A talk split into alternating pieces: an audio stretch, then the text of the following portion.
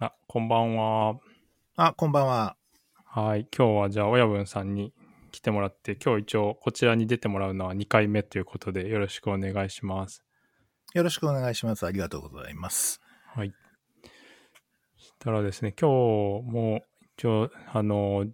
小ノートに結構いろいろ書いていただいたんですけど、えっと、ちょっとですね、僕の方からぜひ聞いてみたいなと思ったのは、まあ、僕がこう4月から横浜とかですね、結構、まあ、今までに比べると都市部のとこで診療を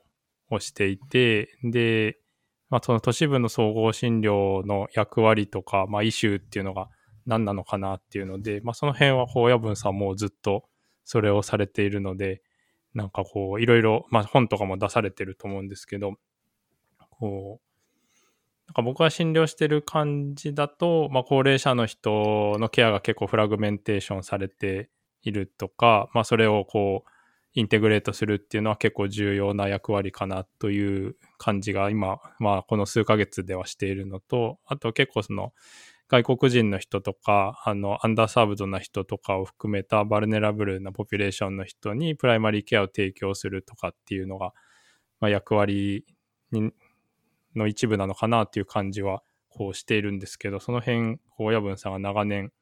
されていて、まあ、今どういうことがイシューなのかっていうことについてぜひお考えを聞きたいなと思ったんですけど、どうですか？そうです。ありがとうございます。なんかね、声がいいですね、今日。あ、いいですか？これ今日マイクをね、買いましたんでね。そうですね。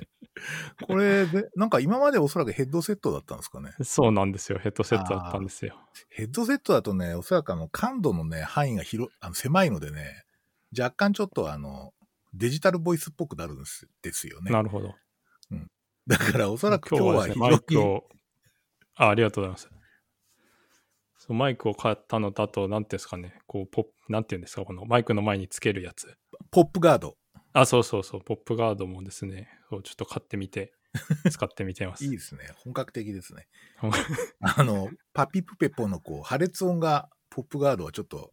少なくするのでいいかもしれないですね。うんうんうんあいや ちょっと話が いきなりずれてしまいましたが。いやいや、これ重要ですからね、ちょっと、そうですね。音質を良くしていくところに、ちょっと僕も徐々に入りつつあるんです。そうですね。音質がいいとやっぱりうん。聞いてくれる方も、あの、最後まで聞いてくれたりするので、そうなんですよね。はい。ありがとうございます。えーっと、そうですね。あの、都市部の、まあ、あー特にプライマリーケア総合診療っていう感じですかね。はい。あの、おそらくですね、えーっと、結構やっぱり、あの、アーバンとサバーバンとルーラルっていうふうに、まあ、うん。結構ち、まあ、なんとか人口の密集度で変わるじゃないですか。はい。で、やっぱりあの、アーバンというか、特にまあ、金子さんとか僕がやってるとこはメトロポリタンエリアだと思うんですよね。首都圏なので、他の大都市圏、あの都市あの都市部に比べてもやっぱりかなり巨大な、まあ、人口密集地域だし、あとやっぱり重要なのはあの交通が、まあかなり張り巡らされてるっていう、はい。もう地下鉄からバスから電車から何でもありみたいな感じになっているので、あの、例えばその、実はその地図上は遠いんだけど、えーっと、実は地下鉄で行くとやたら早いとかね。うんうんうん。つまりなんていうか、こう物理的な距離と、その、えー交通機関による、こう、なんつうか、実際のこう距離っていうか、うんうん実感できる距離っていうのがすごい、あの、違うっていうのが僕大都市部のかなり重要な特徴だと思ってるんですよね。それで、えーっと、そのために起こることっていうのはおそらくその受領行動自体も意外に広範囲になるっていう。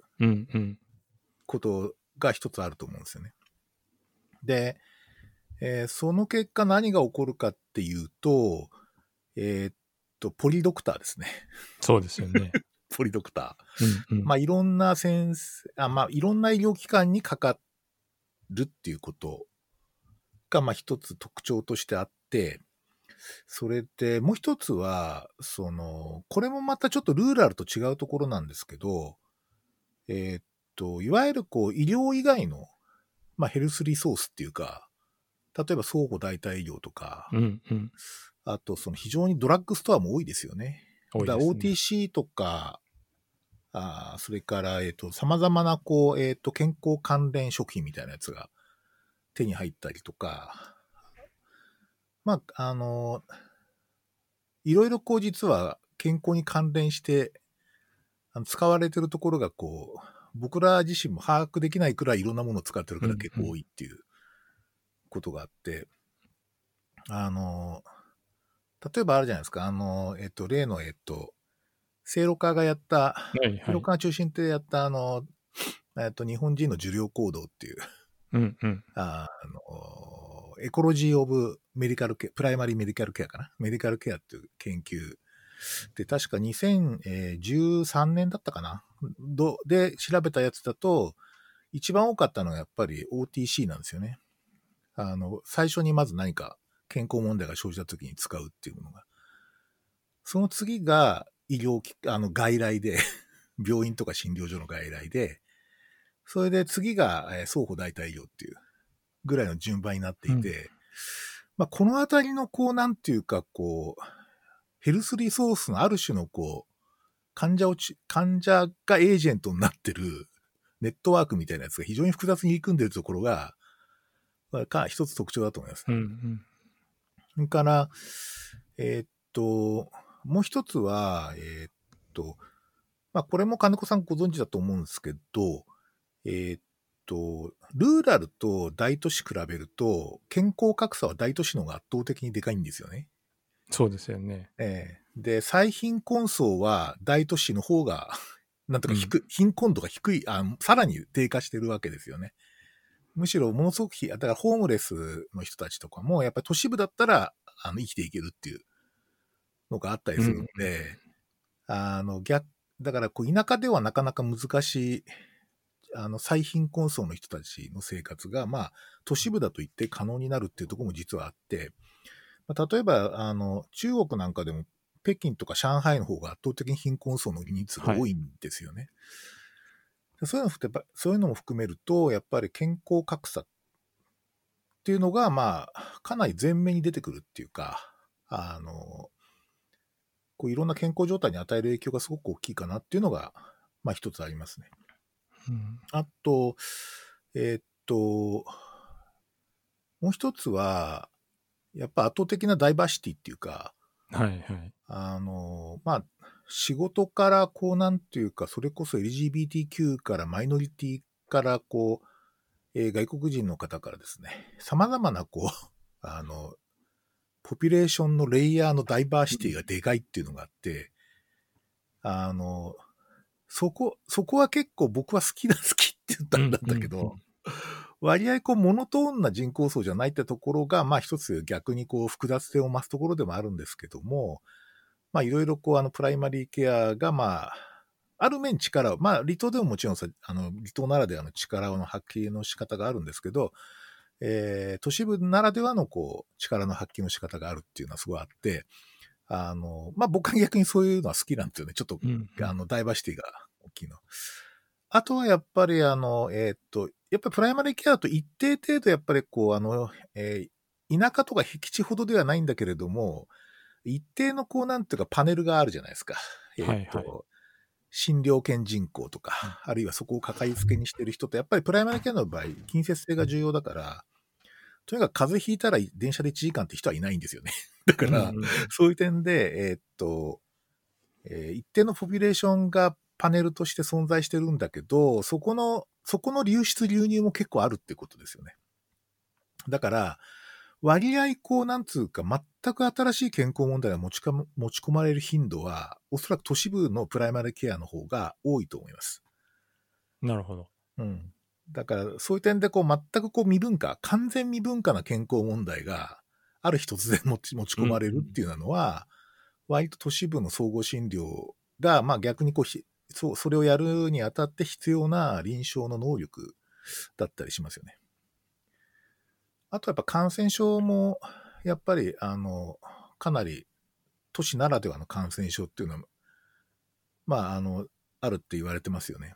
うんうん。まあ、実際、あの、COVID-19 も年上の方が多いですからね。そうですね。今そうなんかディストピア感がかなりすごいですよね。すごいですよね。ま あちょっとこれもなんかちょっと語りたいところもそうですね。ど、そうですね。まあ、あの、都市部のだから、こう、総合診療とかプライマリケアに求められるコンピテンシーって、ちょっとやっぱり、あの、特に大都市圏、メトロポリタンエリアに関しては、うんあの、独特なものがあるなとは思いますね。うんそうですよね。なんかあの僕、コンテンツのところにも書いたんですけど、えっと、折りたたみ北京っていう、あの、中国の SF があって、なんかあの、リビルドとかでも紹介してた中国の短編なんですけど、はい。なんかそれをこう、北京が舞台なんですけど、なんていうんですかね、北京がこう3層に折りたたまれてるっていう設定で、こう、お金がある人が、なんていうか、一番長い、一日のうち長い時間出てるんですよね。で、お金がない人と中くらいの人で、あと3、全部で3層あって、こう、そのお金がない人たちがなんか表に出てくるときは、まあ他の人は折りたたまれて寝てるんですけど、こう。そうそう、お金がない人は一番短い時間で、なんかそのそこに一番人口がいて、一番あ働かされてて、で、なんか一番お金のあるところから、こう、落ちてきた産業廃棄物みたいのを処理するっていう仕事を、こう、起きてる時間はして、ーで、残りのえー時間はこう、折りたたまれて寝てるっていう、なんかこう、経まあ、経済格差とかの話なんですけど、まあ結構なんていうか現状まあ実際折りたたまれてはいないけどなんかほぼ同じ感じだなっていうかまああのもう同じ北京に住んでるけど、まあ、全然顔も合わせないしそのすごいお金がある人とお金がない人っていうのはこう実際的な接点がないけどまあうん。その社会の中でそれぞれこうそれぞれの場所があってでもうお金がない人たちはなんかこうお金がある人が出したなんかこう産業廃棄物みたいなとかをなんかこう処理したりとかっていう仕事がこう主になってたりとかっていう。う、んなんかあれですね、こう都市が折りたたまれるって、うん。まあ、映画でインセプションって映画があったんですけど、はい。知ってます？ぐわーってこう、あの街がこう、あの、えーっと、あれですよ、あの、ノーランが作った映画だったと思うんですけど、あの、なんかあれをイメージしますね。ああでもそういうそういう感じですね。そういうそういう、その、なんかね、あの、こう映像美が、映像美っていうか、うんうん。都市が実際に折りたたまれる 映像美があったんですけど、あなんかそういう感じなんですね。うんうん。えー、面白いな。うんうんうん。そうなんですよね。実際にあれですよね、なんか、さらにこう、僕とかはどっちかっていうと、今やってる practice の場所って、まあ、住宅街なんですよね。工場地帯、あ、工場もあったんだけど、最近それ全部こう、あの、新しいこうニューファミリーが入る巨大マンションに変わってってですね、おうおう 工場自体とか倉庫街だったところがすごい住宅街になってて、急速に人口が増えてるんですよね。完全に住宅街になってるんですけど、金子さんがややってるところってどっちかっていうともっとあれですよね。なんか、こう、錯綜した地域っていうか、ダイバーシティがすごい強そうな地域ですよね。そうなんですよね。結構錯綜していて、んまあ基本的には、なんていうんですかね。まあ一応横浜駅から比較的近いんで、で、そこのベッドタウンみたいな感じではあるんですけど、なんかこう病院の周りとかもこう、すごいボロボロのアパートとかうん。の人もいるし、なんかこう、大きいお家の人もいるしっていう感じだし、まあやっぱそのさっきお話あったみたいに電車とかでみんな通勤するので、もうその辺で働いているけど住んでるとこは全然違うっていう人も来るし、逆に仕事場は遠いけど、まあ家が近くだから来るっていう人もいるし、あと外国人の人もいっぱい住んでるんで、日本語が喋れない人も、まあそれは親分さんとこも来ると思うんですけど、うん、そうですね。うん。うん、だ結構なんかこう、やっぱバックグラウンドがみんな全然違うんですよね。ルーラルだと大体みんな同じような社会背景というか、うんまあ、うんそこで育ってっていうのが大体わかるんですけど、やっぱこうみんなそれぞれ、うんあのー持ってる考え方も違うし、こう病院に来る理由とかも違うっていう感じはかなりしますね。ああ。確かになんかカルチャールコンピテンシーっていうか、うんやっぱりその、えっと、まあ、個人個人で当然、まあ、受領行動のパターンって、個々人で違うんだけど、まあ、うん。家族でまとめてみれば一定のパターンがあるし、うんうんそれからもうちょっと言うと、まあ、あの、国のね、その元々のいた国のところのヘルスケアシステムとかに、かなり受領行動自体が影響されたりするし、あとその、そういった方が日本で住んでる時に、その日本のヘルスケアシステムをどういうふうに、まあ、理解して使うのかみたいなところも、まあ、ある種パターンはありますよね。だからこう、この国のこの感じの方たちは、こんな感じで受診するみたいな。うんうん、僕のところは、あの、えー、っと、大陸の中国の方が結構多いんですけど、はい、えー、っと、これ前も話したかもしれないんだけど、中国ってある種多民族国家で、うん、それでしかもその地域によって全く経済状況が違ったりとか、あと、えっ、と、ヘルスケアシステム自体もちょっと違うらしいんですよね。あ、その場所によって場所によって。簡単に言うと病院があるのかないかとかもそうだし、うん、それから、どっちかとこうウエスタナライズっていうか、西洋化したこう、西洋医学がものすごくこう、やっぱり信用されてるところと、まあ、昔ながらのそのトラディショナルメディスンみたいなやつが、まだまだ、まだメインっていうか、まだメインっていうかな、その伝統的なところが残ってるところとかとかあって、だからこう、あとその、実は地域に流通してる薬も、じゃあ、地域ごと、地域ごとっていうか、例えば、なんだろう、あの、県、県、県って福建省とか、はい、あその省、省ですね。うん、あそこによってやっぱり薬の流通もなんかここの省の薬は信用できないとか、なんかその住民そのものがこうちょっと、あの、それ出てくるお薬自体の信用とか違ったりとかね。なんかそういうことあるんだってことを僕はその聞きました、患者さんから。あの、中国の。で、あの、だから例えば上海とかその大都市圏のこう海岸沿いに住んでる方たちのこう医療に対する期待って部分とか、医者に対するイメージとかと、うん、あと内陸の方の、えー、例えばそれこそ新疆ウイグルとかですね。あと、はいはい、えっと、まあ、四川省とか、まあ、あっちの方の、はい、あの、しあので、あの、医療にかかったことがある人は、だいぶイメージが、まあ、違いますね。そうですね。違うそうです、やっぱり、かなり。うん、うんこの間、あの、ウイグルから来てる、今、その、僕が働いてるところの近くで大学生をしてるっていう留学生のウイグルの方がいて、で、その人とか、まあ、他の、その漢民族で中国の他の場所から来てる人とかと何名かで、まあ、こう、大学生、大学の留学生に対して、こう、プライマリーケアでなんかどういうニーズがあるかみたいなちょっとお話を聞く機会があったんですけど、はい。なんかこう、やっぱ全然違うんですよね。なんかウイグルの人は本当に実家に帰るのにもうなんかものすごい時間かかるからもう日本に来てから一回も実家に帰ってないとかもう今とても帰れる感じじゃないみたいな。あ、そうですか。まさにアクチュアルな 今国際問題になってるあれですね。で、なんかこう、ラクダとかシルクロードだから、なんかやっぱラクダを飼ってる人とかが近所にいるって言ってて、なんかもうほんとちょっと行くと砂漠みたいなところで、あのー、ずっと過ごしてて、うん、で、今はなんかこう日本に留学してるっていう人もいるし、もっとこう中国の上海とか、あのー、から来てる人とかっていうのは、まあ横浜とそんな変わんないよみたいな感じで言ったりするので、まあ、やっぱだいぶこう、医療に関しての意識とかも違うんだろうなっていう感じはしました。僕はあの、地元に、えー、っとね、ウイグル料理店があるんですよ、すぐ近くに。それで、そこのマスターってすごいなんか気まぐれで、なんか決まった曜日に開けないところなんですよ。それで今日空いてっかなとかって見たりするんですけど、まあ、やっぱりあの、コミュニティがあるんですよね。うんうん。方たちの。で、やっぱりなんか、あの、二つあるんですよ、お店が。で、一、うん、つは、あの、なんか、あの、なんかこう、ウイグルっぽい、ウイグル語、ウイグル語っぽい名前なんですけど、もう一つは、あの、うん、なんか羊三兄弟みたいな店の名前で、あの、羊料理をちょっと出す。まあ、それも料理なんですけど。なんか、僕はすごいなんか身近ですけどね。うんうんうんうん。なるほどね。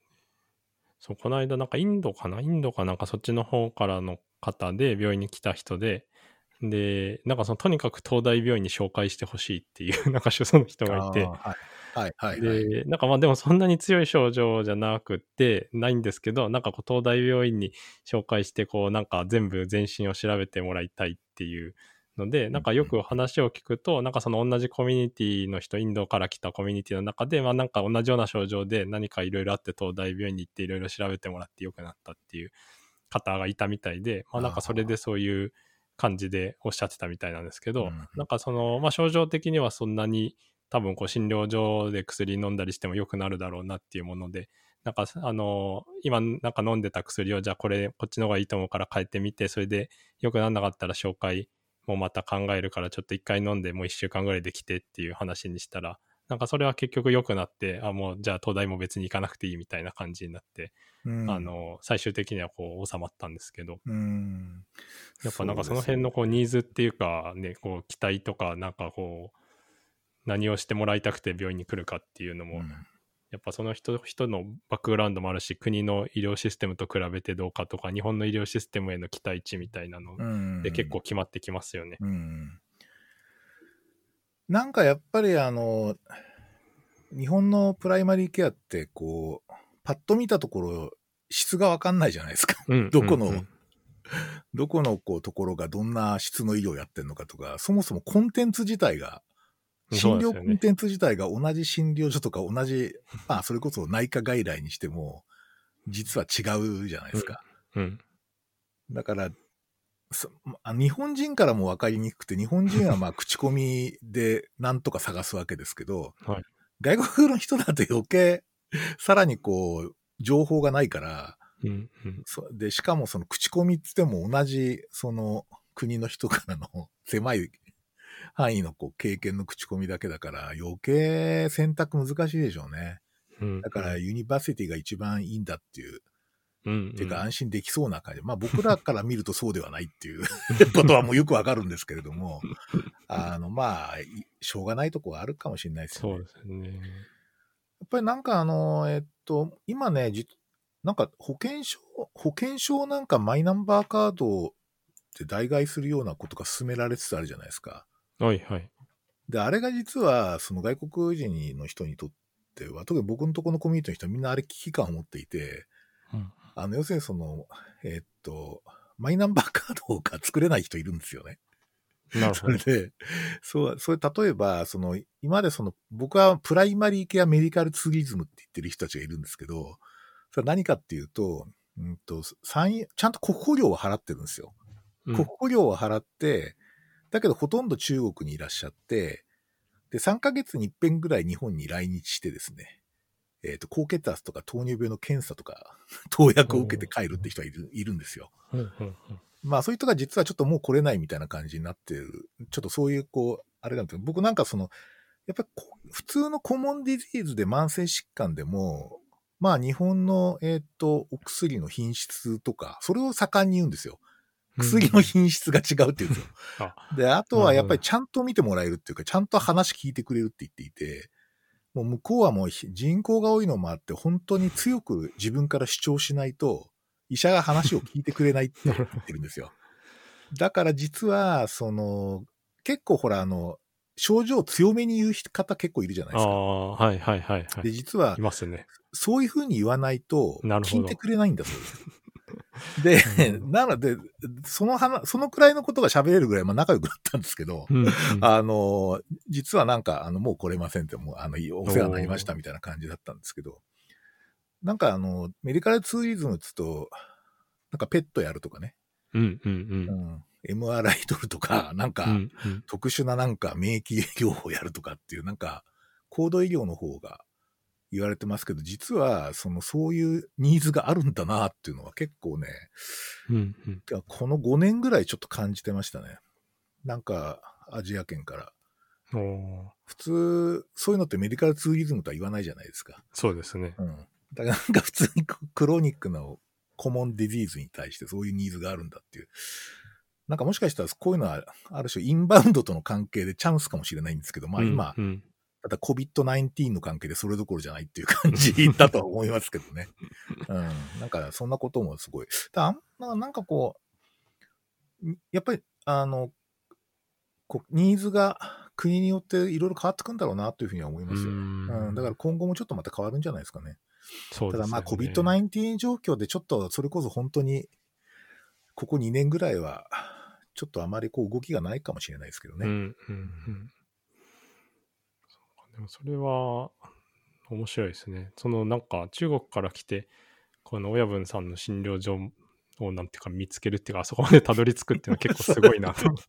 それはね、あのね、えっと、こちらでも働いてる方の親御さんなんですよ。ああ、なるほど、なるほど。そうそう。で、その方はなんか風邪ひいたりとか、あの、ちょっとこう、あの、検診受けたら肝機能が引っかかったみたいなことでうん来られたりすして、うんまあ日本語はまあまあできる方なんですよね。うん、うん。で、えーその方の親御さんですね。うん。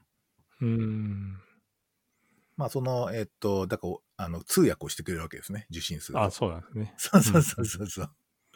うん。なんか中国もね、今すごくプライマリーケアをこう発展させようっていうので多分、なんていうか力を入れているとか、どんどん人を育ててるっていう、なんかこう話を聞いたり、論文とかもいっぱい出てるじゃないですか、中国から。うんうん。でも多分あれですよね。ウォンカとかまあ大きいよね。ウォンカでですよね。中国の方の、あの、人数はいつも多いですよね。う。ん。やっぱなかなかそれでも追いつかないぐらい多分患者さんもいっぱいいるっていうことなんですよね、きっと。まあ、14億人いますからね。そうですよね。10 14億人ってすごいなと思いますけどね。いやー、すごいですよね。うんまあ、香港なんかはだからもともとあの、あそこ英国領だったんで、はいあまあ当然ですけど、だから実はイギリスのファカルティがすごいたくさん、お香港大学のファミリーメディスのデパートメントとかにはいて、うんうん。で結構、まあリサーチとかすごいやってたんですよね。だから香港とマカオが組んで、なんかマカオの10、マカオってなんかスーサイドが多いっていうか、あなんか自殺者が多いっていうのがあって、で、なんかそのデプレッションのこう予防とかその早期発見介入みたいなことを香港大学の先生が中心になってやってた介入研究が、なんかその発表を聞いたことがあります。ウォンカで。はい。はいへー。うん、なんかあすごいなと思ったんですけど、ただまあ今回こういうことになってですね。っていうかその中国がへ、あの、一応まあ、あ香港が返還されたうん。時にほぼファカルティの人はいなくなった。らしいんですけど、なるほど。ででまあ、あの、ただまあもともとすごく、香港は、だからそういう点ですごく、あのプライマリーケア、香港大学は熱心でしたね、すごく。うーん。結構もともとうんイギリス的なシステムなんですかね。うん、そうですね。まあ保険はもちろんあるので、うんあの、かなりなんか、あの、保証、あの、い、やっぱり社会主義国は基本保障されているので、うんうん。あの、いろいろ制限はされるけれども。だから、こう、医療にかかれないっていうか、その、リソースはないかもしれないんだけど、あの、かかることは全然できるんですよね。うん。なるほど。なんかそう言ってましたね。うん。あとなんかあの、この間僕、その、寿町にちょっとこう見学に行かせてもらって、あの、なんかドヤ街の診療所とか、まあ在宅訪問診療みたいなのを、まあちょっと見せてもらったんですけど、はい。あの、だいぶ面白かったんですけど、なんかこう、はい。最近行ったことあります？寿町とか。寿町はね、あのね、チラッとしか行ったことがないです。僕は、あの、ディープに行ったことがあるのは三夜行ってでますもんね。はい。いや、今は行ってないんですけど。今、あ、今行って数。年前までもう週に1、2回診察に行っていたので、はい。あのあの辺はよく知っています。うん。あの、うん行き帰り、うろうろして散歩してましたから。中を。はい。そう僕もなんか早めに行って散歩したりしてたんですけど、なんかこう、寿町は、なんか多分山陽もそうだと思うんですけど、もう高齢者の人ばっかりうんになってて、で、なんか寿町はですね、その横浜市が、あの、結構その横浜市の中で生活保護で住むとこがない人とか、なんか行き場所がなくてどこでも別に住むとこいいよっていう人を結構集めてきてるんですよね。で、あなんかー自治体がですか、あ自治体がやってるみたいで、結構そのそう、なんですね。なんか僕は山谷は話聞いただけで見に行ってないんですけど、なんかこう結構その横浜はし自治体が結構そこに入っててですね、なんかあのうん。人でなんかこういろんなとこで行き場所ない人はなんかもうそこに集めちゃってそこでまとめてやろうみたいな感じで、ああ。で、なんか本当にですね、こう、寿町エリアの中にいっぱいヘルパーステーションがあってですね、あの、交換ステーションもあってですね、なんか、なんていうんですかね、もう全体が福祉の街みたいなんですよね。で、なんかどやそう。うん、介護地区みたいになっててですね、うんなんかドヤも新しくできるドヤはちゃんと車椅子入れるようになってたりとか、あの、うんバリアフリーのドヤが作られて、なんか Wi-Fi とかも使えるんですよね。Wi-Fi のとこうん完備みたいそれ面白いな。な。そうそう Wi-Fi 完備。そうそう、Wi-Fi 完備で。いいっすね。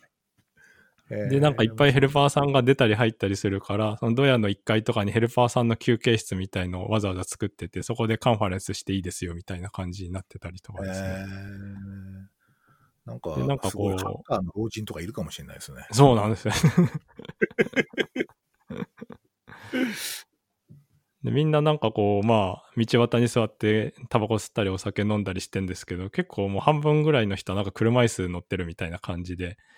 あのでもなんか楽しそうに喋ったりしてるし、まあなんか出てこないで部屋でずっと Amazon で物買ってるだけの人もいるみたいなんですけど、まあそういう人も含めてみんなそこで。アマゾンで。はい、Amazon で。で結構なんか楽しそうに暮らしてるんですよ、ね。アマゾンで買えますからね。うんうんうん。僕もだから本当に、歯磨き粉からなんかアマゾンで買ってますよ。あたなくなったってアマゾンでっていう、うんそうですか。それはでもなんか、なんかあれですね、こう、か介護。でも、なんかね、山屋、まあ、ちょっとさい、ここ、数年ちょっと行ってないんですけど、うん僕がその、その地区の近くで治療、あ、治療じゃない、あの、診療してた時って、まあ、反社会的勢力らしき人が経営している格安左工住みたいなやつがたくさんああって、ありますよね。そういうのありますよね。でそこに、あの、上のあたりからスカウトしてくるっていう入居者を。はいはいはいはい。そういうのが多くて、で、はいはい結構、あの、で、なんかだけど、その左工住で働いてる人は真面目そうな人が多いんですよ。だから経営してるのが怪しげな人だったりするので。はいはい。わかります。うんうんで、なんか、すごく面白いなと思ったのは、まあ、あの、そのあたりいろんなお店とかあるんだけども、高齢化が進んで、えーっと、昔のその労働者がそこで金を落として飯ガバッと食ったりとか、はいはい酒飲んだりするっていう店がもう全然成立しなくなっちゃって、うん。で、結局そういうのに業種転換してんですよね、宿に。なるほどあの、で、それは、あの、生活保護の住居費で入れるようなうまい値付けになってるんですけど、うんうん。だから逆に言うと、経済活動になってるんですよ。それが。要するにね街がそれで生き返るわけですうよ。んうん。だからおそらく、あの、寿町もそういう感じなんじゃないですかね。多分多分。なんか、いわゆる貧困ビジネスみたいなやつですようね。ん。まあ、住居の提供だから、まあ、ちょっと、いわゆる騙し系の貧困ビジネスでは、とはないとは思うんで、まあ、グレーかもしんないけど、あの、なんか、地元のそういう、こう、商店とかがそういう業種転換してうまくやってるっていうのがあるみたいですね。で、もともとある、その、えっ、と、簡易ホテルみたいなやつはいはい。は、むしろ外国人旅行者がめあちゃくちゃそうですね。でうんそれで、そっちに業種転換しちゃったんで、そっちにはあんまり住んでないんですよね。ただ今、うんうんインバウンドの関係でどうなったかちょっと最近見てないですけど、ただまあなんかそういう点で、あの、高齢者が行って生活保護があるから、逆にそこは経済活動になり得るっていうのは、すごい僕は、あの、結構なんつうか発見っていうかなるほど感がありましたけどね。うんうんうん。そうですね。なんか今はですね、寿町もそのちょっと、なんていうんですかね、政府の人が入るより高いお金の設定の外国人の人、観光の人向けのあのホテルみたいのができてて、でもそこに今、COVID で外国人の人来なくなっちゃったので、そこをやっぱり安くして、政府の人が入れる値段にして、とりあえずこう、あうね。あの回そうっていうことで、そこに入ってもらってるっていう感じになってましたね。確かにね、そういう点では、まあ、コビット時代でも生き残れるっていう感じかもしれないですね。ちょっとディストピア感あるけどね。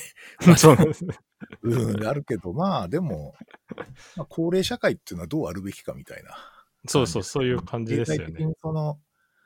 経済的に加工している高超高齢社会って人類史経験したことがないんですよね。うん。あの、こう、どんどん高齢化して貧乏になる国ってあんまり今まで経験ないので、だからちょっとどういう形でこう社会を運営していくかっていう点でもちょっと一つ実験的なのかもしれない。そうなんですよね。うんだから僕はなんかこう、まあ日本全体がまあこうなるのかなっていう感じはちょっとしました。なんかこう、みんながなんかアパート、小さいアパートに住んで介護を受けてて、でなんかこう、おばさんみたいなヘルパーさんがなんか元気に街中をこう駆け回ってみんなの世話をして回ってくれてるみたいな感じです。まあ、それでちょっと少数だけど子供もいてみたいな。そうですね、そうですね。まあ、完全にあれですね、だからこう、あの自宅周辺でほとんどの時間を過ごす人たちが増えるっていう、まあ、今後の2040年以降の日本の人口動態ですね。うんうんうんうん。地域最適解をめ見つけていかなきゃいけないっていう、うんうんうん。地域ごとに何が最適かを考えるって感じですか。うんうんうんうん。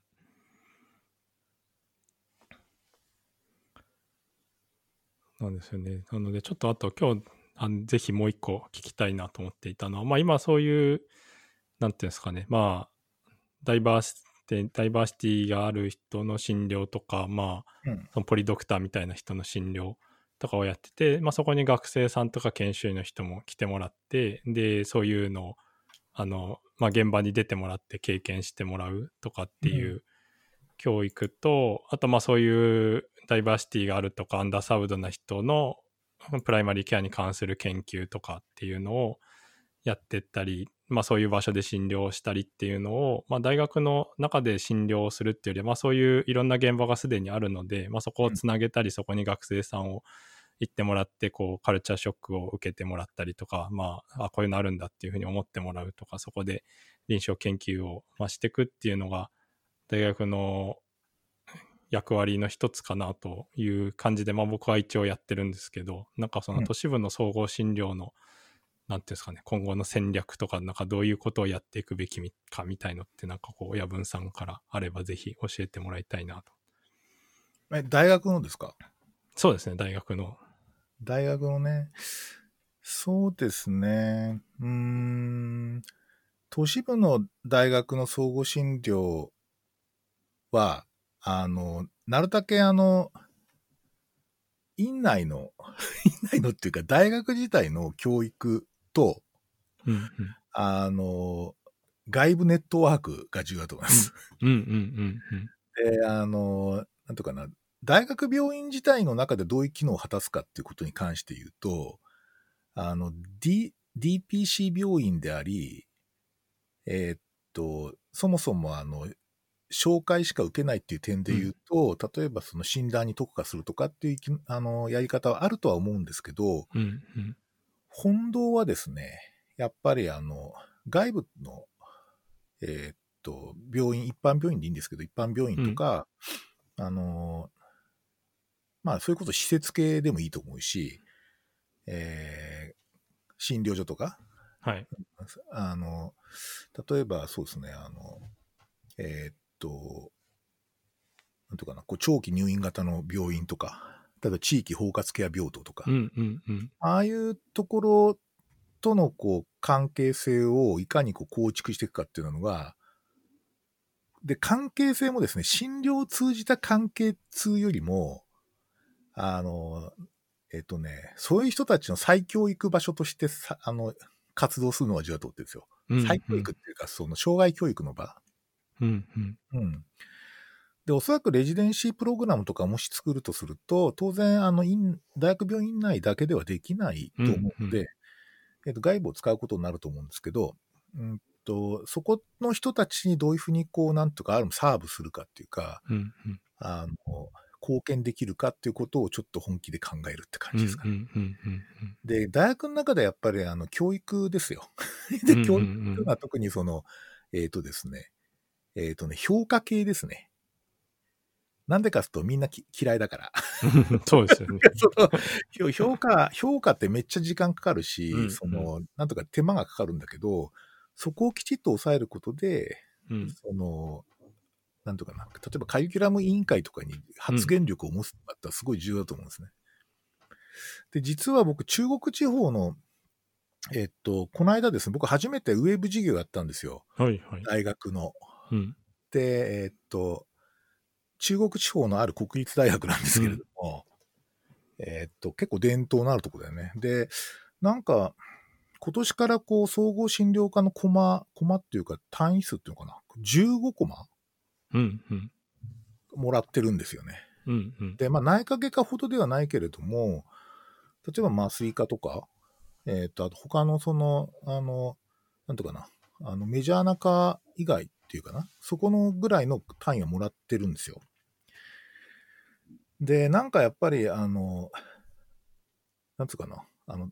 大学はやっぱりそういう教育重要だと思ってるみたいで、そうですよね。うん。やっぱりここやらないとやっぱりある意味生き残っていけないんじゃないかって僕はあると思っていて、で、そこはなんかね、あの、いわゆるあの寄付講座のね、うん。出張してるとこがたくさんあるんですよ。なんつうかが5つぐらいあるのかななんかうん。寄付講座5つぐらいあって、あの、はい地域ごとにあるわけですね。そこになんかファカルティ置いたりしてるんですけあ、ど、なるほど。うん、なんか、そういう点でこう、あの、まあ、本院のとこ、本院っていうかな、大学病院自体のた対戦の中と、あとやっぱりなんかある種寄付講座的な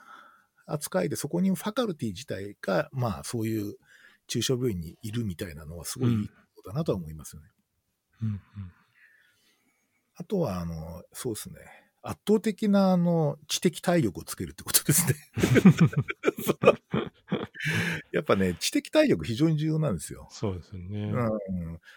で、まあ、あの、金子さんとかわかると思うけど、例えば、 Annals of Inter、あ、じゃね、 Annals of Family Medicine ってあるじゃないですか。はい。で、あれの例えば、その、えっ、と、目次をバーっと見てったときに、うん。あの、それが、ま、何を言おうとしてる論文なのかがタイトルでわかるじゃない？読み込んでると。うんうんうんだってほとんどの人わかんないですよ。ほとんどのね、読まないからね。なぜか、 Annals of Family Medicine は読まないけど、あの、 Lancet は読んでますみたいな人が結構多いんだけど、うん。やっぱりプライマリーケア系のこう、アカデミックな知的な拠点っていうのを、やっぱり大学らしく作るっていうのはすごい重要だと思いますよ。そうですよね。うん。あの、しかも学際的にね、うんうんうんやるうん。っていう。で、まあ、あの、いわゆるエフォートとかを出さなきゃいけないと思うんですけれども、はいはい。あの、インパクトファクターは基本的にどう考えても基礎系よりも不利なので、うん。あまりその、なんつうか、そこはあんまり気にしなくていいと思っていて、あの、まあ、普通にあの、外国の、あの、なんだっけ、えっ、と、ピアレビュージャーナルうんうん。で、インパクトファクター1.01なんですけど、ぐらいでもいいと思うんですけど、うんうん。なんかその知知的にこう、なんていうか、洗練されるのはすごく重要だと思いますね。だからそこの関わったとこも、あの、ジャーナルクラブをやったらどうでしょうかっていうふうに一応提案したんですよ、曲に。だからやるやることになったうみたい。んうんうんうん。昔、例えばその僕、もうそれこそ二十何年前に、あの、血液内科にちょっといたときに、はい。やっぱりあの、血液のジャーナルクラブって、まあ、ブラッドとかですね、えー、なんだっけ、ブリティッシュジャーナル・オブ・ヘマトロジーとか、うん。なんかそういう、こう、あの、ヘマトロジー関係で代表的なジャーナルってあるんですけど、はい。それの目次を解説するっていうのがジャーナルクラブだったんですよね。おー、なるほど。だから一応その業界で、今現時点でどんなこうペーパーが出ていて、どんな研究がされているのかみたいなことを全体でレビューするっていう。で、あうの、ん。あ、それいいですね。でね、結構やっぱり、ある意味ちょっと EBM がすごく普及したせいで、こう直面する臨床問題を解決するために文献にアクセスするっていうのが割と普通になったじゃないですか。はいはい。で、関連したジャーナルを頭から最後まで一応眺めてみるっていうのは、ほとんどね、僕やってるとこ見たことないです研究をやってる、基礎研究とやってるとこぐらいかな。だからやっぱりあの、そこは僕ちょっとアカデミックとしてはですね、あの、ちゃんとそれはやった方がいいと思っているんですよね。うんうんだから代表的なジャーナル5つか6つぐらいの目次を完全に掌握できるみたいな。うん。うんうん。それがおそらくあの知的体力だと思ってるんですよ。なるほど、なるほど。だからそれをぜひ、あの、大学の内内部ではやってほしいなと思います。うんうんうん。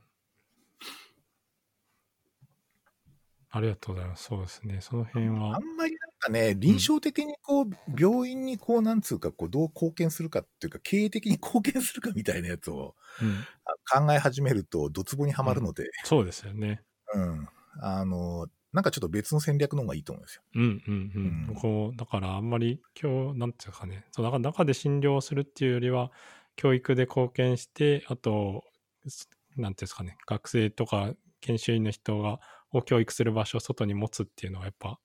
あの、良いかなというふうに思ってま。そうですすね。うん。あとやっぱね、知的体、しつこいけど、知的体力。わかりました。そうですね。まあそれは大事ですねみたいな感じですね。うんうんうん。いえーなんかやっぱあの授業の数っていうのはすごいこう気にするんですよね、大学。なんか業績っていうのはその何コマやってるかみたいなのあ、でそうそうそう。僕の前のとこでもうんうん。そうそうそう。なんかこれそんな大事なんだと思ったんですけど、やっぱ内容とかではなくても、なんていうか純粋にこう何コマやってるかみたいなことが、うん、どれぐらい仕事してるかみたいな感じになるんですよね、そうそう。そう。うんうん。あれは大学にいないとちょっわかんないですよね。とそうですよね。僕もだから大学にか、なんか数年前にちょっと関わったことがあるんだけど、その、え、そんなに授業の単位の取り合いって重要なんだみたいな。そうですね。なんかその、コマの取り合いみたいな。あるじゃないですか。で、あれはすごい重要だなというのは、確かに学びましたね。うんそうですね。でも確かになんか僕が前行ったところとかでもやっぱみんなそんなに臨床のなんていうんですかね、あの診断、臨床診断学とか、なんかそういうのってそんなに皆さん専門じゃなかったりやりたくなかったりするので結構回ってくるんですよね。じゃあもうこれは総合診療でみたいな感じで来て、うんでもそれを受けてやってるとなんかこうコマをやってるっていう感じになるので、やっぱそれは大事なんだなっていう感じはしましたね。うんこう、プレゼンス。いや、なんかね、ただ、あの今おそらくまだあれじゃないですか、遠隔でしょ、うんうんうだいん、そうですね。はい。で、あのこれ、例えばもう入学して以来っていうか、その、ここ、例えば、えっ、と、4月の新学期からもうずずっと遠隔でやってる医学部の学生さんの、はい。結構密かな意見は、密かなっていうか結構言われてる意見は、うん。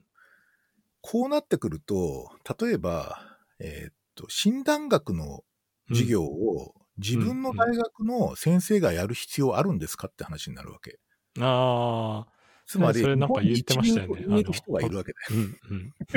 そうそうそう。別の他の人にやってもらえばいいじゃないかっていうことですよね。そう。もっと上手い人に。うんうん。で、結構ね、それが結構、あの、うんなんか大学の先生も悩みがあるみたいです。だからそう言われちゃうと、みたいな。変な話、例えばね、あの、徳田先生とか山山中先生、まあ実名だそうですよね申し訳ないんですけど、うんがやりゃいいじゃんとか、身体診うんうん察平島先生が教えりゃいいじゃんみたいな感じになるので、結構この遠隔でこうやるリモートの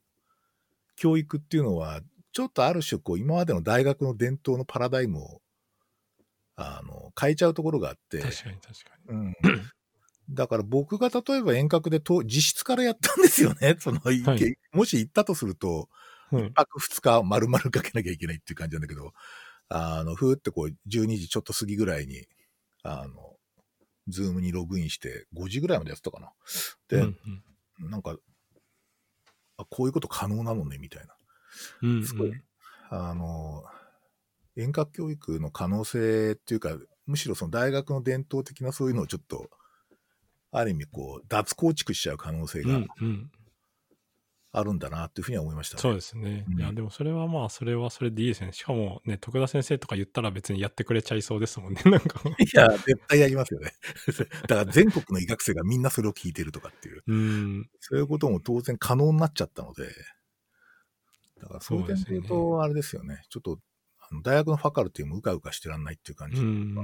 あ、自分の大学の学生は自分が教えるっていう当たり前の、だと思われてたことが変わってしまう可能性がある。うんうんうん。まあ、そういう点でも教育力とかっていうのはこれから相当重視されるんじゃないですかね。そうですよ。ねしかも現実問題、なんかその徳田先生のそういう講義とかって、こう大学の授業じゃない別のチャンネルっていうか別の媒体でこう見れるわけですもんね、皆さんね。ねなんかこうねケアネットとかなんかいろいろやってて。だから比べられますよね、どう考えても。そうですね。実際ものすごく集客力があるので、うん から大学で授業を受けててもやっぱりそのセミナーとかね、闘魂外来とかに参加した方が勉強になるみたいな。感じのこう、雰囲気があるじゃないですか。はいはいはい。うん、あれがもうちょっとなんか、もっと普遍化して教育の中に入っていっちゃうかもしれないですね。うんうんうん。だからそれすごくいいと思いますよ、僕は。うんうん。むしろじゃあ自分たちでやることって一体何なんだってもう一遍問い直した方がうんうんうん。いいと思いますよね。そうですようね。んそうするとやっぱその知的な体力っていうのは必要になってきますよね。うんだ今回家庭医療のその教育っていうかその授業をやったんですけど、うん。と、完全にその話してる内容はコンテキストフリーなんですよ。だからつまり、えっと、そのうん。大学の地域性とか全然関係ない話してるわけ、僕。うんうん。普遍的な話をしているので、はい。おそらくどこの大学でもうん。一斉授業可能な内容なんですうんよ。うん。だから、そういう点で言うと、あの、あ、これが、おそらく、これからメジャーになってくるのかもしれないな、みたいな感じがしましたけどね。うん。うん。そうですよね。だから、それは、まあ、それはそれでそっちの方がいいですもんね。うん。なんていうか、どう考えても。いや、どう考えてもそう。う 考えても。やっぱ上手い人がやった方がいいと思いいや、ますよ。そうですよね。やっぱり。うん。わかりました。そしたら、じゃあ、あの、親分さんが、こう、小ノートに書いてくれてる、この、回復とかヒーリングのプロセスに興味があるっていうのを、ちょっとぜひ、どんな感じなのか。そうですね。あの、ちょっと今いろいろ考えてって、まあ、今回のこの読んでいただいたことをきっかけにちょっと頭の中整理しようかなと思って、少し、あの、 show note の方には書いてみたんですけど、えー、っと、そうですね。えー、っと、今ちょっとその、この間金子さんもちょっと参加していただいたんですけど、はいはい。えーっと、家庭医療関連の読書会をうん、 Zoom 上でやっているんですよね。で、あれ、一応、あの、タイトル的には、あの、えーっと、なんだっけな、 Theory、Culture Family Medicine っていう、そういうあの、うんうん。タイトルをやっていて、まあなんか、ちょっと関連した、あるいはかん、あの、もう、もろその関連してるっつうんじゃなくて、ちょっともしかしたら関係してるんじゃないみたいな感じの本を取り上げてるんですけど、その本の中であの、野の医者は笑うっていう、えーっと、東畑さんっていう臨床心理士の人が書いた、えー沖縄の、主として沖縄のフォークヒーラーですね。なんかヒーリング業界があるんだそうですけど、そういう、えーっと、なんとかな、それに関するフィールドワークの研究所みたいな、まあ一般的な読み物としても大変面白かったんですけど、まあそれをちょっとあの取り上げる中で、こうヒーリングっていうことを非常にこう、興味を持ったんですよね。それで、日本でヒーリングっていうと、ほぼヒーリング業界っていう特殊な 業界を示す言葉になってしまうので、あと、癒しとかっていうのもなんかこう、頭をなでなでされるのかみたいな感じで、ちょっとあの、えっと、英語のヒーリングっていうのと、ちょっと違うなと思っていて、その、ヒーラーとかヒーリングっていう言葉がちょっと使いにくいなと思ったんですよ。それで、よくよくちょっといろいろ考えてみると、えっ、と、これは回復の問題だなと思ったわけ。まあ、リカバリーとかね。うんうん。で、おそらくなんかこう、イルネストラジェクトリーっていうか、病気がこう悪くなってすげえそこを打った時に、ある時からこう回復に転じていくわけですよね。まあ、ナイチンゲールも、病気そ、病気とは回復過程そのものであるって言ってんだけど、要するにあるところから回復していく人がいるわけですよね。で、その、うんそこの回復の上昇カーブのところに、の、上昇カーブにした要因みたいなやつがおそらく、あの、ヒーリングエフェクトだろうっていうふうに一応独自解釈していて、僕は。なので、その回復過程を助けるものとしての、ひあの、ヒーリングエフェクトみたいな感じでちょっと考えているんですよ。うんで、これなんでかっていうと、えっ、とですね、えっ、と、医者の業務って、えー、だってまあ診断と治療じゃないですか。で、はいえっ、と、病気の原因を除去したりとか、あと症状を抑えたりとかっていう、まあ、ある種、こう攻撃的なんですよね。あの、ロールプレイングゲームで言うと、あの、黒魔同士みたいな感じ。それでなんか、ファイ、ファイガとか、フリザガとか打つっていう。はいはい。で、その、逆に看護は、えーっと、業務の基本プリンシプルっていうのは、えーっと、生命力の消耗を最小限にするっていううんうんのが、まあ、基本プリンシプルですよ。あの、これはナイチンゲールから始まってますけど、そうするとかなりこう、ケア、ケアルガとかね、ホイミとか、そういうあの、白魔導士系っていうか、なるほど。まあ、そういう感じなんだけど、で、そこが結構、なんつうか、こう、病院中心の、こう、急性期中心の医療っていうか、まあ、地位を目指したような医療においては、そこが役割分担していたんですけれども、うんと、だから例えば、あの、脳卒中のその、えっ、と、入院治療だと、例えば血管内治療どうするかみたいなことを医者はやるんだけれども、例えば血栓をどう除去するかとか。だけど、そのかんそ、それに関する研究をやるわけだけれども、えっ、と、看護は、その脳卒中の患者さんがどういうふうに回復していくのかっていう。で、えっ、と、回復過程を援助するものはどういうのがいいのかみたいなことを研究してるわけですよね。だそこは役割分担になってたんだけど、えっ、と、この地域営業の現場においてはもうそこはかなりなんか境界線が曖昧になっていて、業務もオーバーラップしていてですね、うん。あの、職業がそういうにか黒魔同士と白魔同士とかっていう、その役割が、もうそん、なんとかこう、そういうこう職業的アイデンティティはあんまり意味がないっていうのはもうおそらく金子さんも実感していると思うんですけど、あの、まあ、チームの中の比較的医学を得意とする専門職の人っていうのは医者だよね。うんうんで その、ただ、その、た例えば外科とかはどっちかってやっぱり医者がチャンピオンだったりするわけじゃないですか。はい。その、一番、あの、権威勾配上も上にいてっていう。で、それがだんだんフラットになっているし、その、そのことが必要っていうこともあって、まあそういう点で言うとですね、あの、診断治療っていうのはやるんだけど、その、この人がどういうふうに良くなってるのかとかですね、僕ら例えば、え、この人こんなに良くなってたんだみたいな、あるじゃない。うん なんかあの、入なんか最近他の病院かかってて全然わかんなかったんだけど、帰ってきたらすげえ良くなってたとか、ああ、はいはい。めっちゃ元気になってたとか、うんそういうのがまああったりしてですね。なんかそういう回復過程っていうのが、やっぱりちょっと結構抜けてるなと思ってるんですよね。知識とかの上で。理論的にもないかなと思っていて。それでちょっとね、看護とか追求し始めてるんですよ。追求っていうかな、その勉強を再度してるっていう感じなんですけど、僕があの、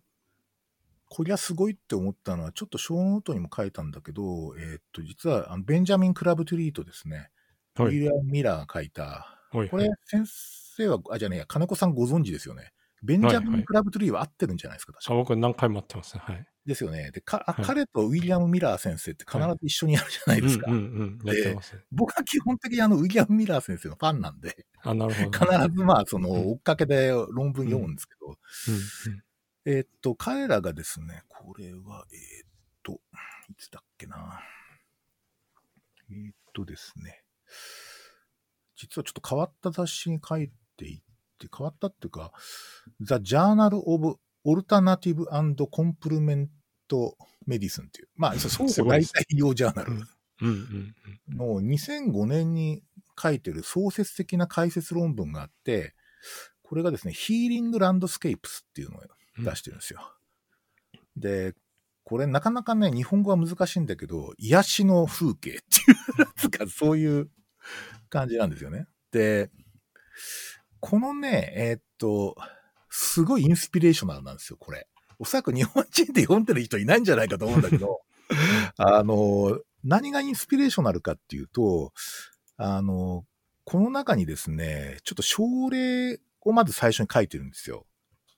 で、あの、その症例がですね、めちゃくちゃこうなんか、あの、訴えるものがあってですね、うんうんうんこれどういう症例かっつうとですね、うんと、米国に移住したそのメキシコ人の人が男の人がいて、この人ゲイなんですよね。で、で、この人は、まあ、あの、メキシコに行ってから英語を勉強して、しかもその、えっ、と、美容師の学校に行って、自分で美容師として働き始めたっていう人ですね。で、まあ、アメリカ的な価値観で自分で自立して生きていくと。で、パートナーの人がいたらしい、いたんだけど、そのパートナーの人が実は本人にもうあんまり言わない状態で、実はエイズで亡くなってるんですね。で、ということはどういうことかっていうと、まあ、不不義理を果たしたっていうか、ある種不倫を、不倫ですよね。うんで、えーそのことを喋らなかったし、自分も HIV 感染をしてるだろうっていうことですげえデバステイトとされてっていうか、すげえ落ち込んでですね、もう自暴自棄の状態になってたらしいんですよ。それで入院したら、えっ、と、で、もうなんか否認してたみたいですね。あの、そのうん自分が HIV 感染症かもしれないって症状出てるけど、それを否認する状態だったけど、いよいよ調子悪くなっちゃって入院したと。で、入院したら、なんか医者が会心に来てですね、あの、えっとね、フラーリッシュって言ってたんだけど、要するに HIV のあのフルフラーリッシュな状態。つまり、花が全部咲いてる満開の状態ですっていう、そういう言葉を投げかけてみんな出てったと。で、なんかその、みんな出てった。それで、で、これあの、クラブトゥリー先生じゃない、ミラー先生はね、トキシックな体験っていうふうにうん評価してました。あの、病院におけるトキシックな体験が。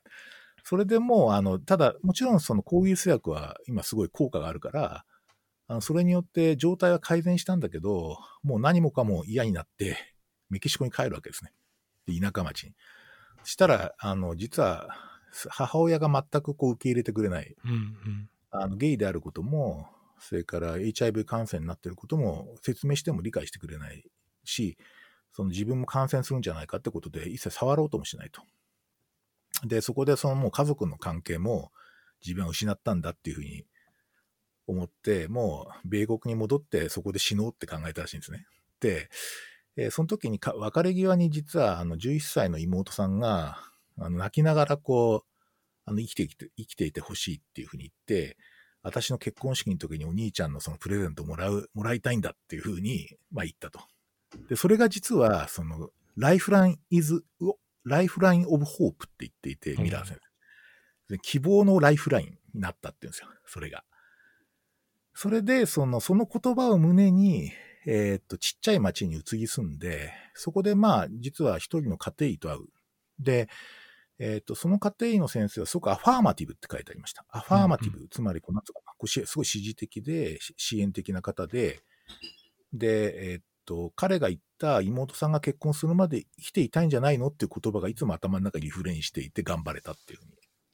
言っているんですね。で、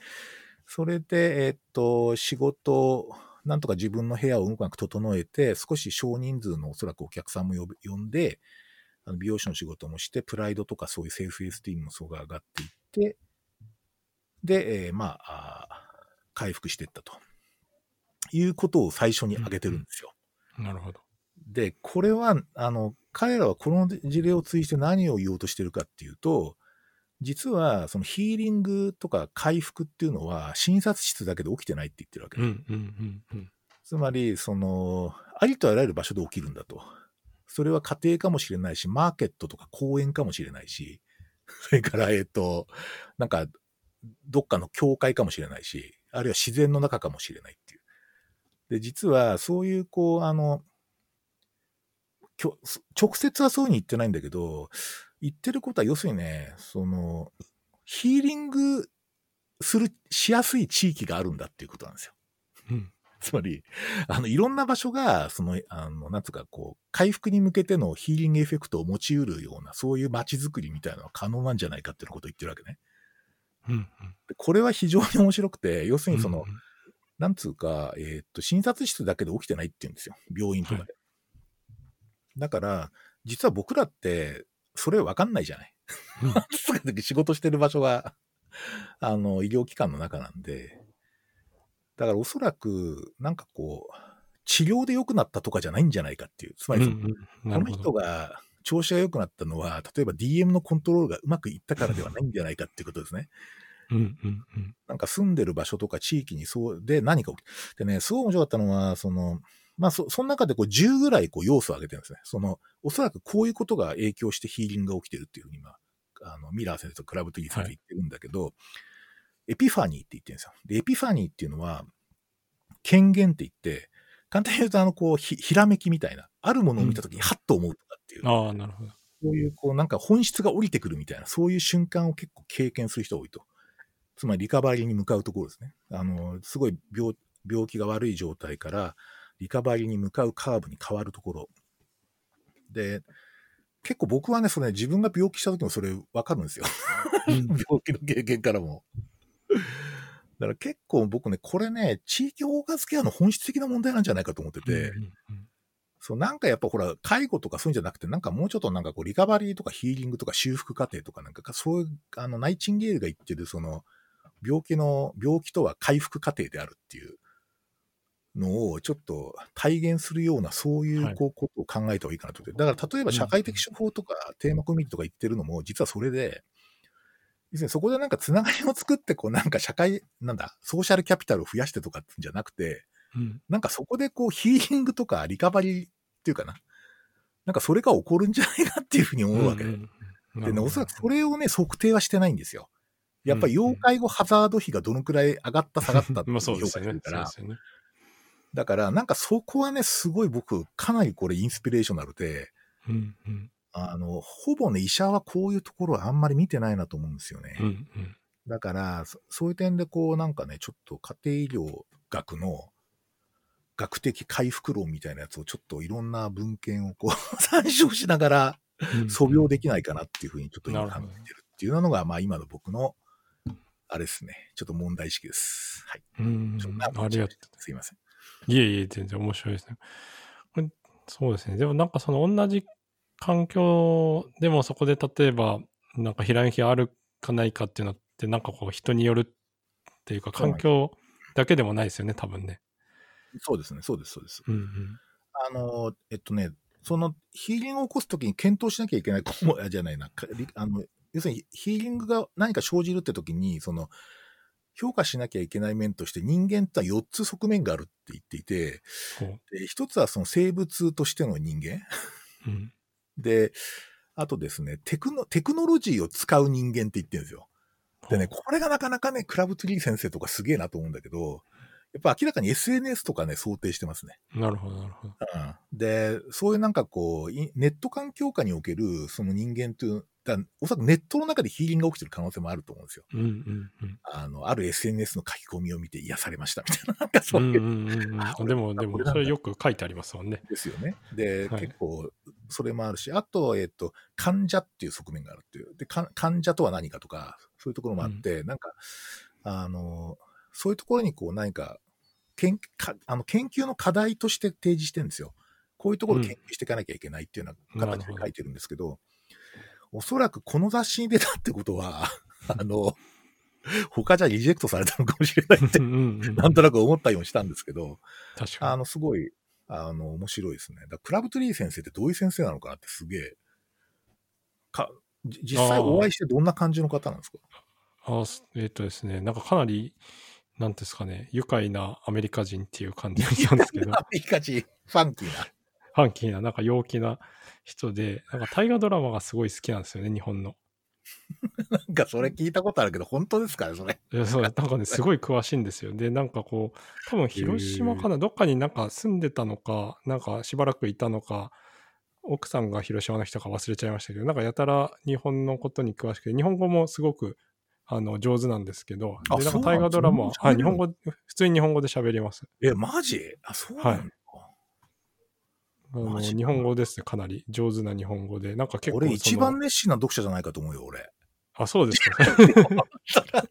それ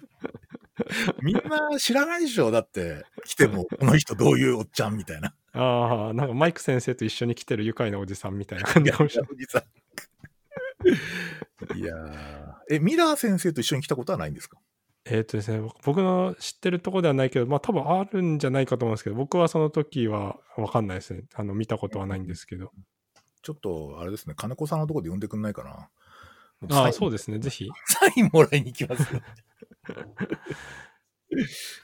そうですよね。いや、なんかあのー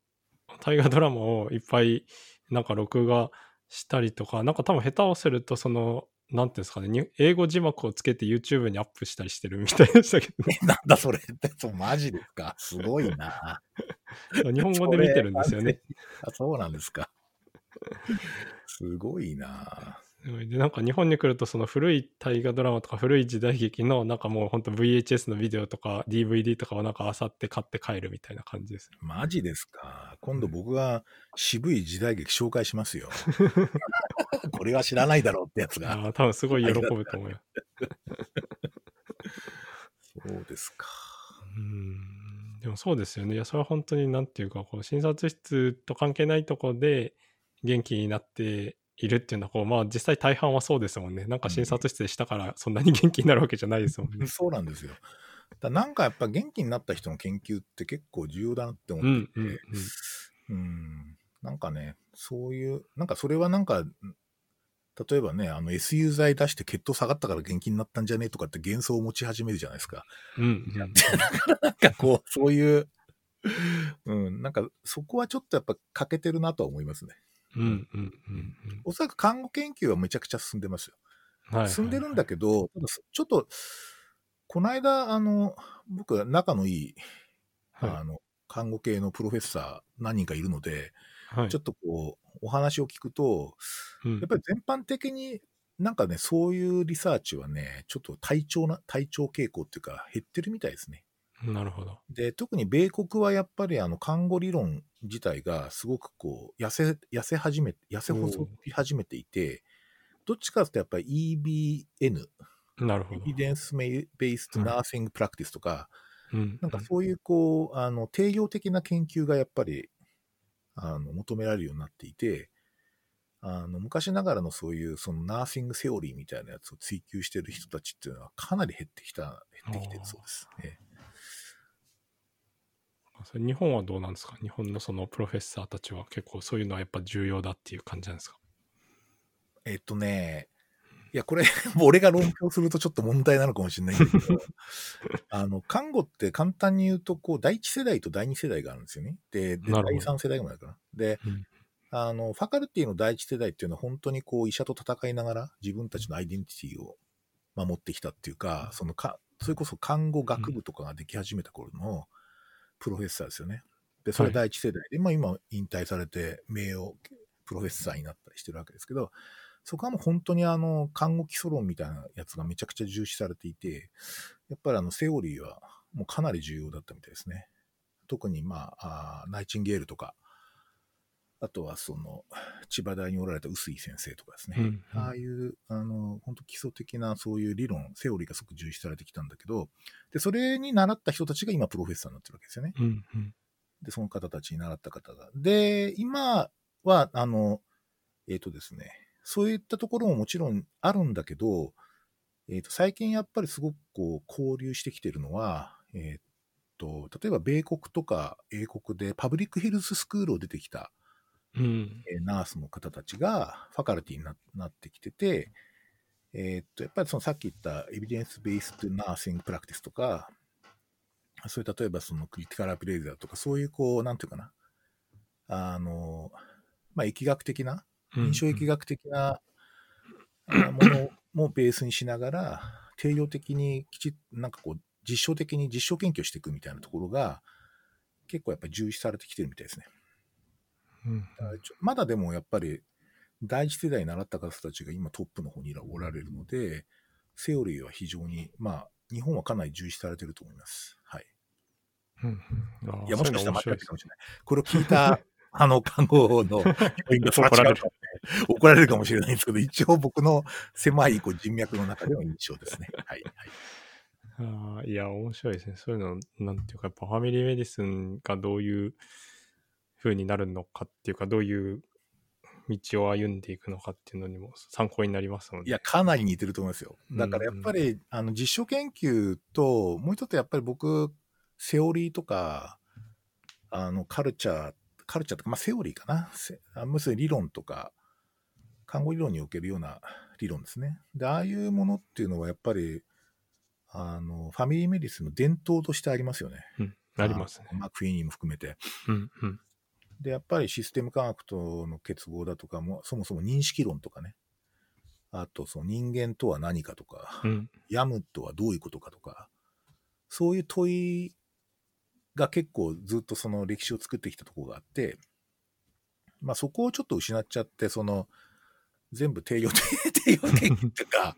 なんか疫学研究みたいだけになっちゃうと、ちょっとね、おそらくちょっと痩せ細っちゃう可能性もあるから逆に。だからまあ両方必要ですよね。うんうんだからセオリーにつ強い人と、えーっと、実践あー、実証研究に強い人っていうのは両方の人材が必要ですよね。うんうんうん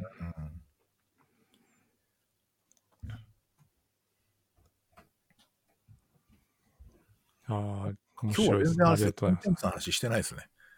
ああ、でもですね、ちょっとこう、ん長めにやってもいいかなと思うんで、ぜひちょっとコンテンツの話を。やりますか。はい。はい。日本沈没は僕は新しいなみたいなくて、あの、本当に小松左京の小説を読んだぐらいなんですけど、あむしろ逆で、それレアな人ですよ、今若い。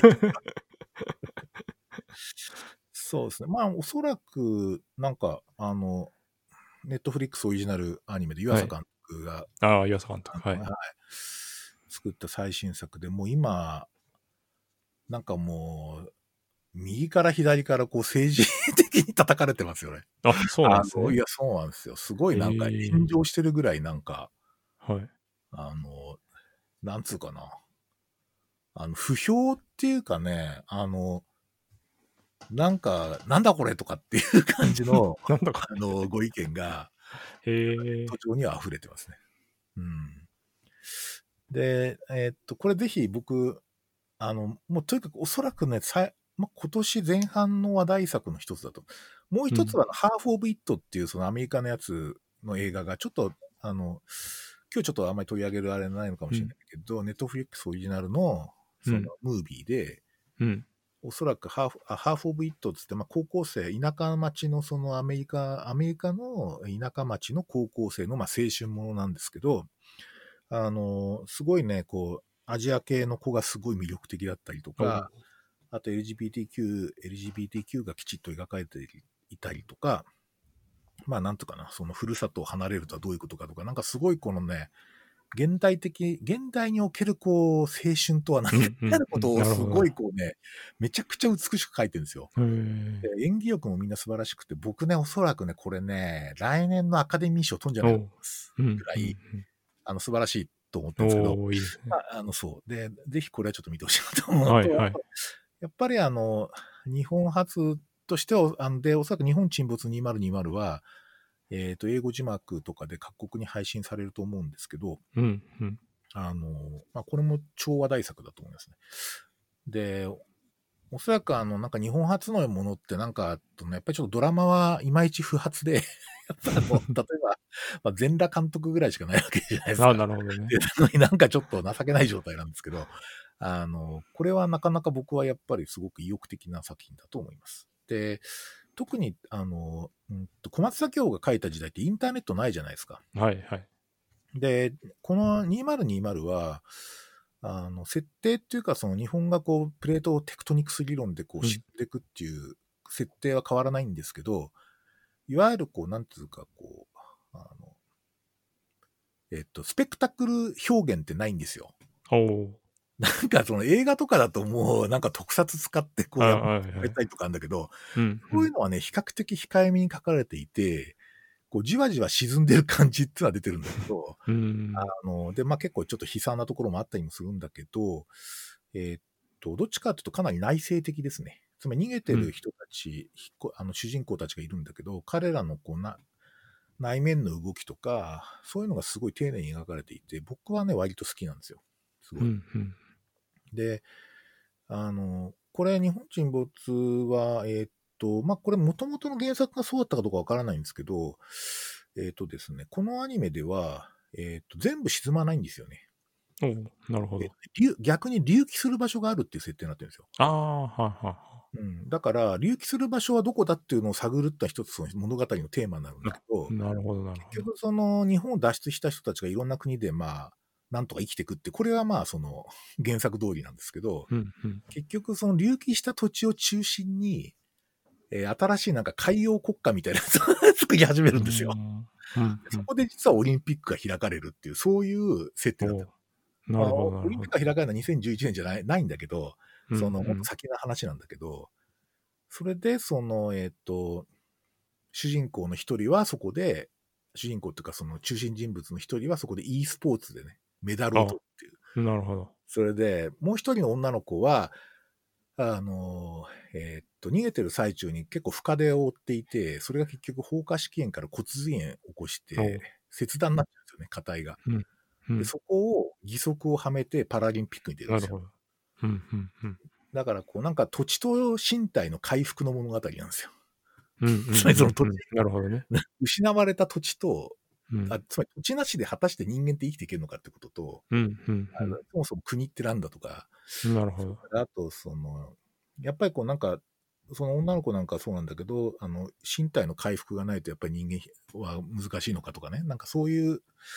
ことがね、いろいろ考えさせられるんですよ。で、あの、エストニアとかってほら、あの、はい。ククラウド上にこう、はい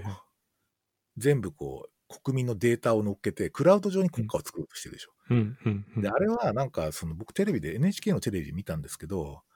いつかこう、ロシアが侵攻してくるかもしれないと。なるほそうすると、エストニアって国がなくなっちゃう可能性があるんだけど、ど。そしたら世界中に散らばったエストニアの国民は、そのクラウド上に自分の国家を持ってるっていう、そういうその構想があるんだそうですけど、うんうん、なんかね、ねやっぱそうじゃないんだっていうようなメッセージにも見えたのね。あクラウドは無理だっていう、なんか、人身体ないとダメみたいな。あ、なあ、土地が必要だそうと。そうそうそう。なんかね、そういう、こう、あの流れですね。今のはね、ネタバレなんですけど、ただあんまりね、その、すごいなんか、先どうなんだろうっていう映画じゃないんですよ。なんか、なるほど。地下っていうと、なんか本当に淡々とこう逃げていく過程が描かれる、描かれるので、あの、今の話を聞いても面白く見れると思います。うんうんああ、ちょっと一番最近見た面白そうです。中ではそれですね。えなんかあの、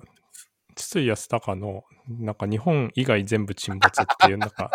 小松左京のパロディがあるんですよねえ。それね、僕見たことあります。あの映画。あ、映画を沈没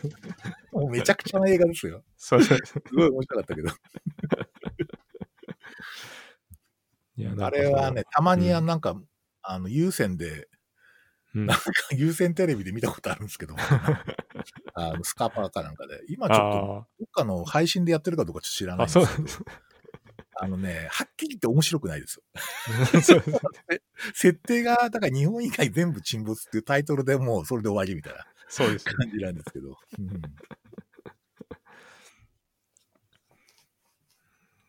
そうあとこのスノーピアサー。あ、はい。スノーピアサーってあの、えっと、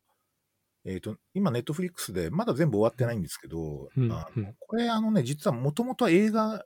で、えっと、例のあの、パラサイトを作った、あの、うん、方ああ、韓国のですか？はい、あの監督が、えっと、ハリウッドで作った映画なんですよ。おお元が。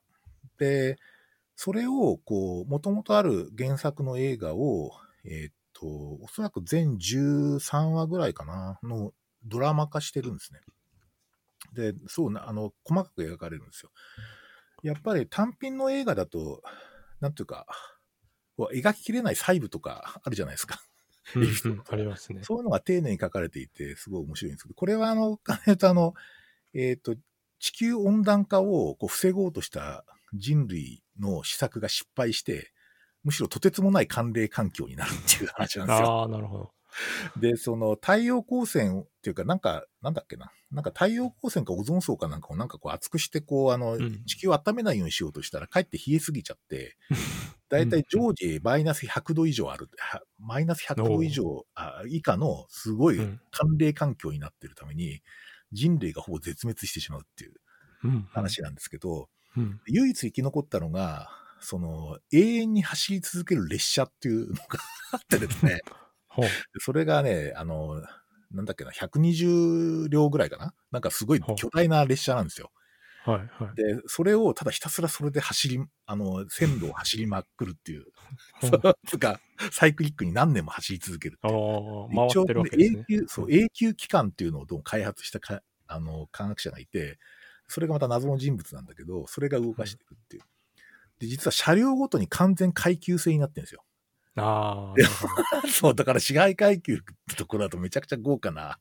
うんのがあったりとか、あとその列車の中にその鶏飼ってるとことか野菜をこう栽培する量、あの車両とかですね、そういうのがいろいろ分化していて、で、その下の方には奴隷みたいな人がいるわけ。うんうんで後ろの方には。はいはい。で、その、なんかこう、まさにこう、なんか階級自体が、こう、列車としてこう、常に存在していて、うん。それがこう、あの、走る中で様々な出来事が起こるっていう、そういうドラマ。うん。あの、これなかなか面白いですよ。ああ、面白そうですね。うん、すごい面白いです。あの、なんかこう、か階級とか、その、なんかこう、なんつうかな。あの支配とは何かとかね。なんかその中にいろんなこう伏線が張ってあって、いろんな出来事が起こるんですけど、あの結構飽きないと思います。はい。うん。おすすめですね。まあ、白さんじゃないけど、おすすめですねってやつおすすめですね。いいですね。あれ、3体は新しいやつ出ましたけど、あーあのね、一応読みました。Kindle で買ったんですけど、はいただちょっとね、まだって最初の序章ぐらいのとこしか読んでないんですよ。で、なんか話によると、なんかめちゃくちゃすごい展開らしくて、なんか胸熱の展開って白さんが言っていたので、なんかちょっと楽しみにしてるんですけど。あの、最初のやつは読みまはいした。。はい。うんうん。そう、僕も人、なんか2冊あるじゃないですか、その、3 はいはいはい体2が2冊あって、僕はその、は上、上まで読んだぐらいなんですけど、ああ、そうなんですか。はいはい。まあゲはまだ読んでないですけど、そうですね。だいぶなんかあれでしょ？なんかわかり、うんだある意味わかりやすくなってるっていう。ぱあ、そうですね、そうですね。確かに確かに。うんだいぶなんか、いろんな要素が入ってるし、なんか話も、こう、大きいですよね。うん。なんか、あの、ちょっとでもなんかあの、なんか手旗信号で巨大なスーパコン作るみたいな 感じが、どうしてもね、なんかイメージできないんですよ、なんか。あの中、中国の昔のやつみたいなやつですか？そうそうそうそう。なんか1と1か、あ0か1あ、そうですね。振り分けられて、それで手旗信号で一気にこういろいろ動かして計算していくみたいな話がなんだけど、ありますよね、ありますよね。そうそうそうそう。なんかね、あれがすげえぶっ飛んでて、ちょっとね、頭の中でうまくイメージが作れないっていうのがあるんですよ。ああ、うん確かに僕も、なんていうかわかんないですけど、あの、0か1で表してるだけだから、なんか人がとにかくいっぱいいて命令通りに動けば、こう、コンピューターと同じになるだろうみたいなことですよね。そうですね。なんか実写映画化の噂があるんですよね、あれ。あ、実際の噂がある。なるほど。えあるらしいですよ。そうなんですね。なんか中国が作るみたいですけどね。ああ。なんかあの、その手旗信号のところだけをピックアップして短編、同じ人が短編にしてるやつもあるんですよね。うあの3体の、なんか3体とは切り離した感じだけど、あそこのその思考艇がコンピューター作らせるみたいなエピソードだけちょっと出して。演習率を計算させるやつかな。あ、そうです、そうです、そうです。ああ、はいはい。それ、あれ読みました。うん。あの、無料で公開されてましたね。確かあそうなんですねうんうんうんえーあと、あ、僕なんかさい今更なんですけど、あの、約束のネバーランドを読んでて、すごい面白いなと。うん。ちょっと僕止まっちゃったかな。なんあか。そうなんですね。うん。僕多分一番コミックスだけ読んでて、コミックスで出てるとこまで読んでて、多分もう終わったんですね、多分っていうか原作は終わってて。そうなんですね。うん。なんか、あれですね。なんか、最初の頃の、あと、なんか結構格闘ものになってくっていうか、あの、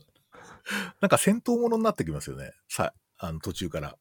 うんうんあ。の怪物とのこう、怪物っていうか、そうですねの支配者との。うん。はいはい。なんか最初の、最初の1巻2巻ぐらいのなんかあの、どことなく恐ろしげな雰囲気っていうのが、ちょっとあれがすごい怖いじゃない？最初の方。怖いですね。すごい怖い怖いですね。あの雰囲気がちょっとこうアクション系になったかなっていう感じはあったんですよ。ああ、確かにそうかもしれないですね。まあでもちょっとまた、あのままずっと行くっていうのがなかなか難しいのかもしれないです。うん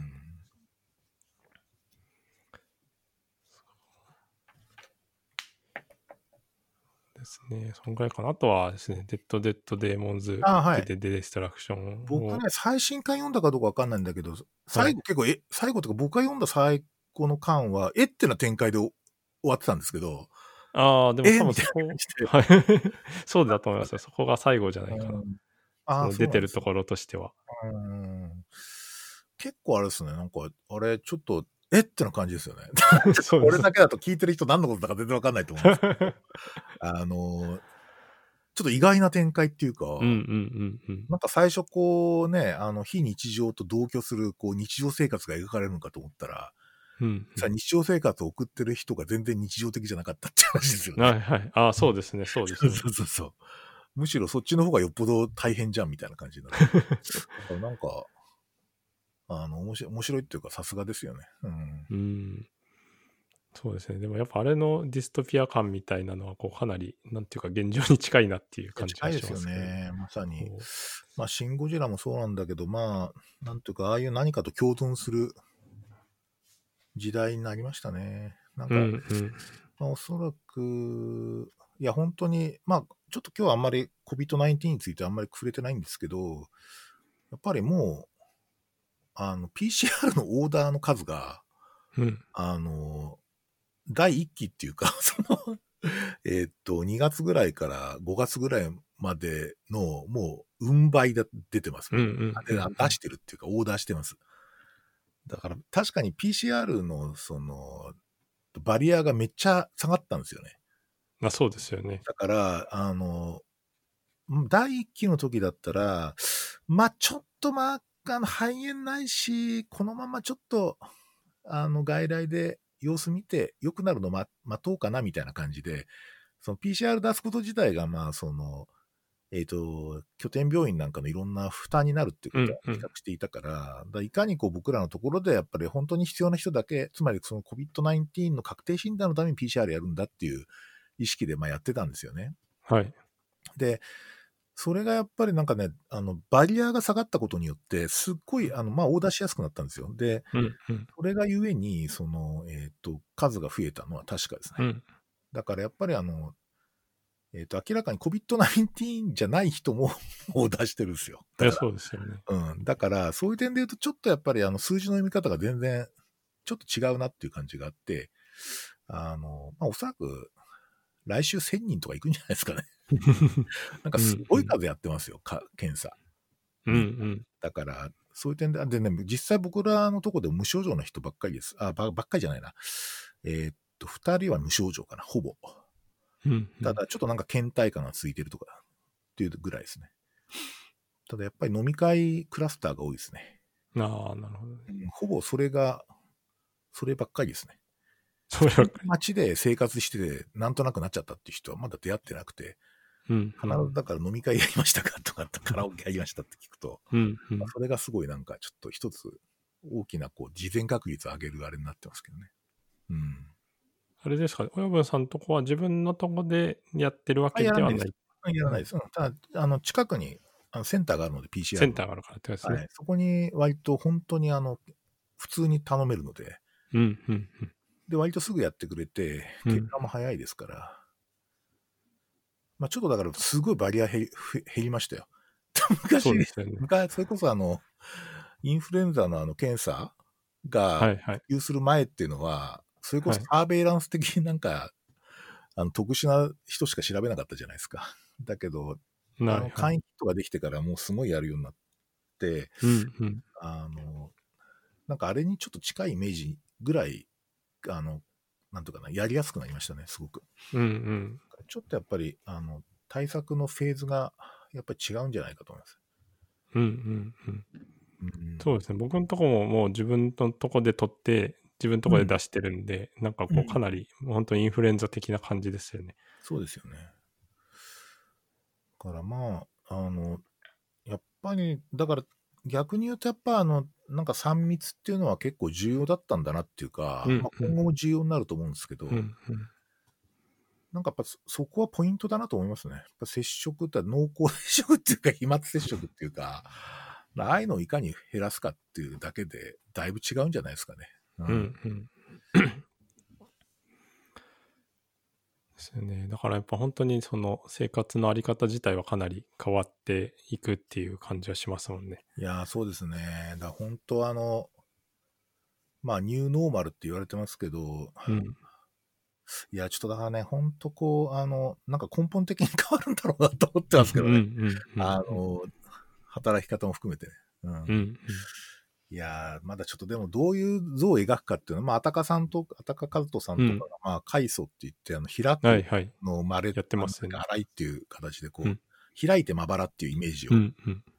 出して、そこが可能性ある、そういうイメージからまず出発して考えてみようみたいな感じのこうメッセージを出してますけど、うんまあ、確かにそうなんだろうなとは思うんですよね。だからまあ、それをただ医療っていう場にどう実装するかみたいなことに関して言うと、本当に想像力が必要で、